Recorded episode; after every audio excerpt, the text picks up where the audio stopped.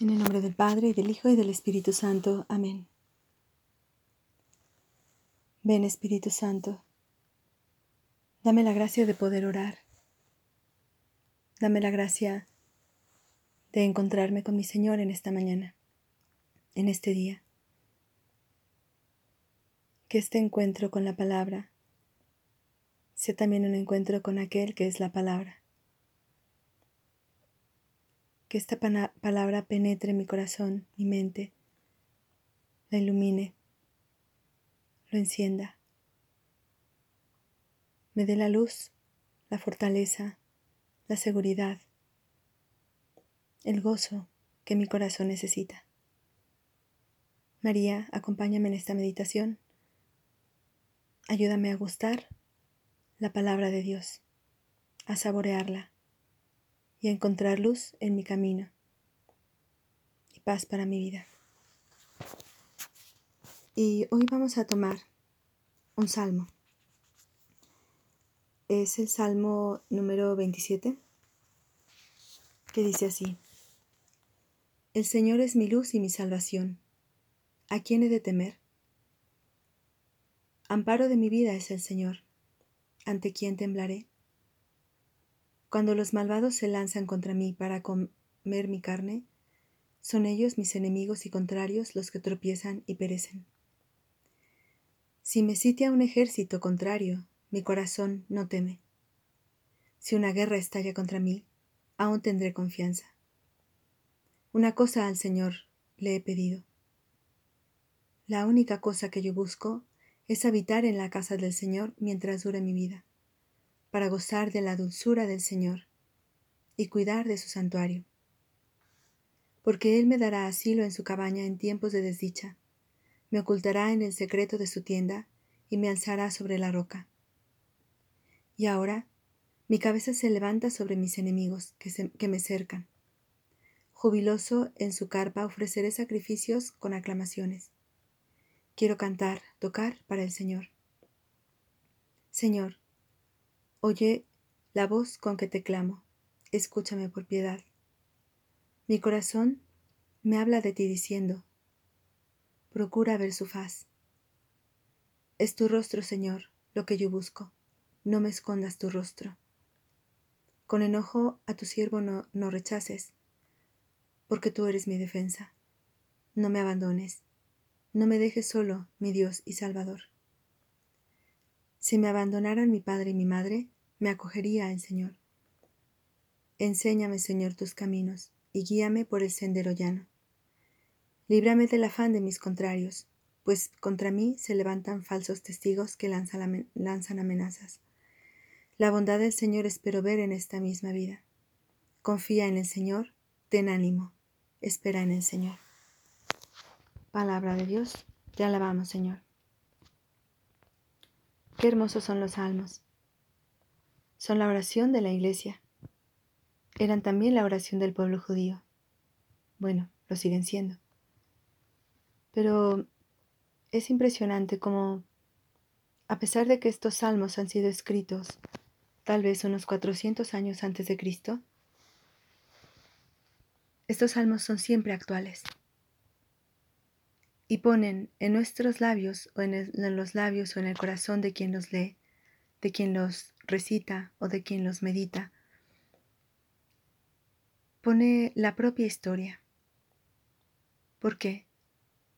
Porque en algún momento decíamos que en la Biblia en la Biblia no leemos una historia, sino que la Biblia lee nuestra historia.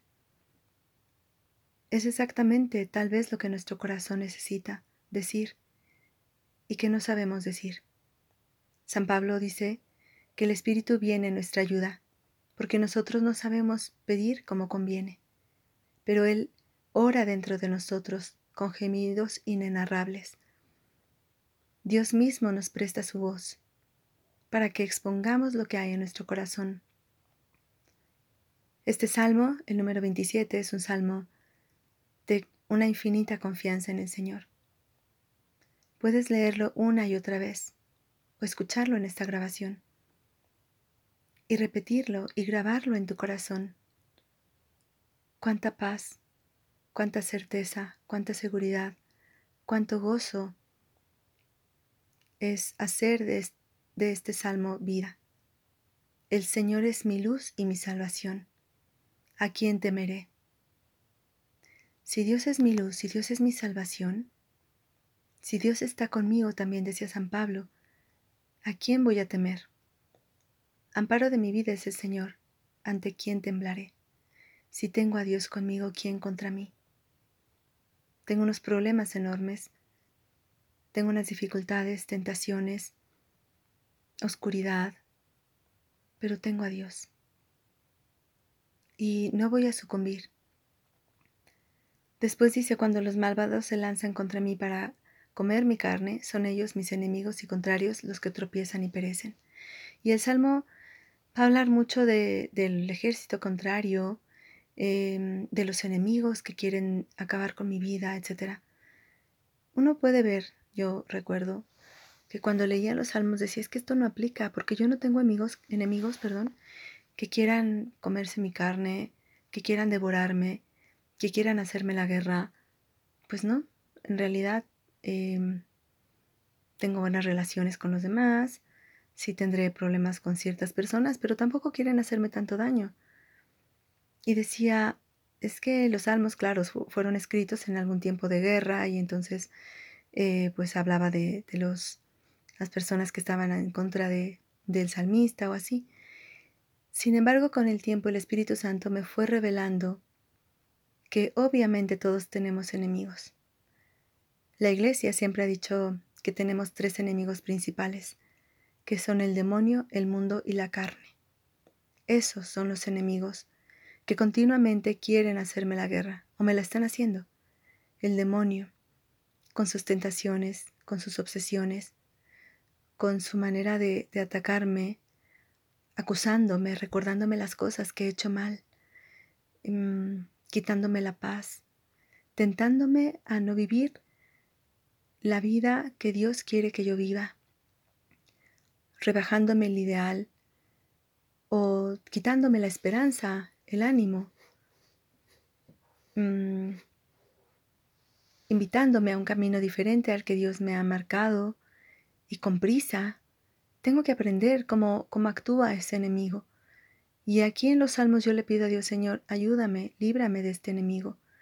No dejes que yo sucumba ante la guerra que me está haciendo.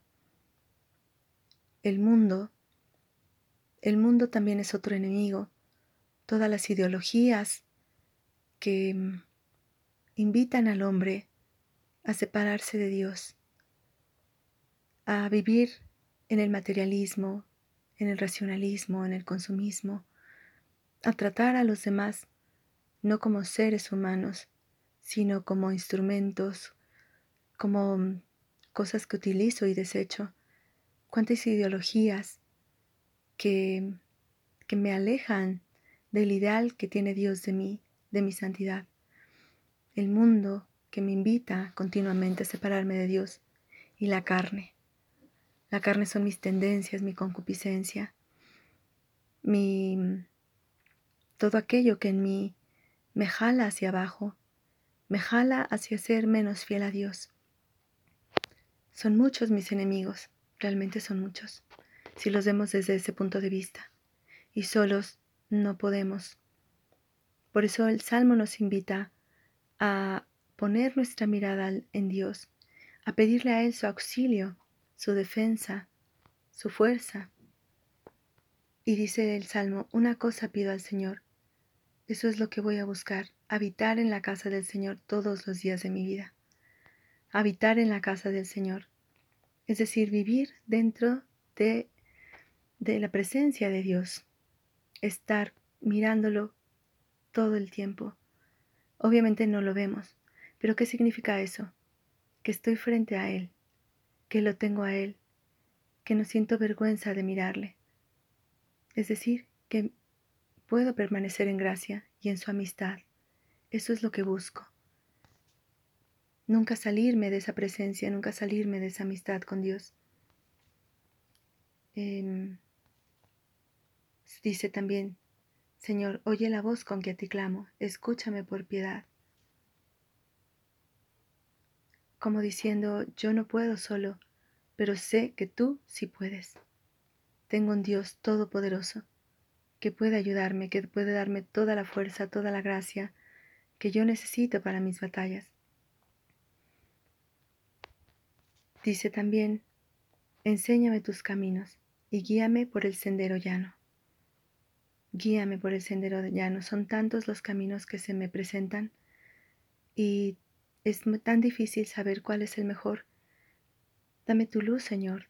Dame tu espíritu que sea el que me guíe a tomar las mejores decisiones, esas decisiones que me lleven a encontrarte a ti, a encontrarme contigo, con tu rostro, con tu bondad, con tu amor. Y al final termina con una, un canto de esperanza. La bondad del Señor espero ver en esta misma vida. La bondad del Señor. Dios que me mostrará su rostro, que me mostrará su misericordia, que me mostrará su lealtad, que no me dejará. Confío en que muy pronto puedo ver, podré ver la fidelidad de Dios en mi vida. Y el último versículo invita también a una grandísima confianza. Confía en el Señor, ten ánimo, espera en el Señor. No dice espera en que tengas las suficientes fuerzas, no dice espera a que te convenzas. No dice espera a que tus razonamientos estén claros. ¿Por qué? Porque nada de eso nos es suficiente. Nuestro auxilio es invocar al Señor. Pongamos pues nuestra confianza en nuestro corazón en aquel que es el amén, que es el inmutable, que no cambia, en Dios que es fiel, que es fiel a sus promesas, que es fiel a su alianza de amor conmigo. A ese Dios que está de mi parte, que me ama y que me ayudará a vencer todo aquello que me robe la paz y que me impida vivir con la plenitud a la que Él me ha llamado. Te damos gracias, Señor, por todos tus beneficios, a ti que vives y reinas por los siglos de los siglos. Amén. Cristo Rey nuestro, venga a tu reino. Virgen prudentísima María, Madre de la Iglesia, ruega por nosotros, en el nombre del Padre, del Hijo y del Espíritu Santo. Amén.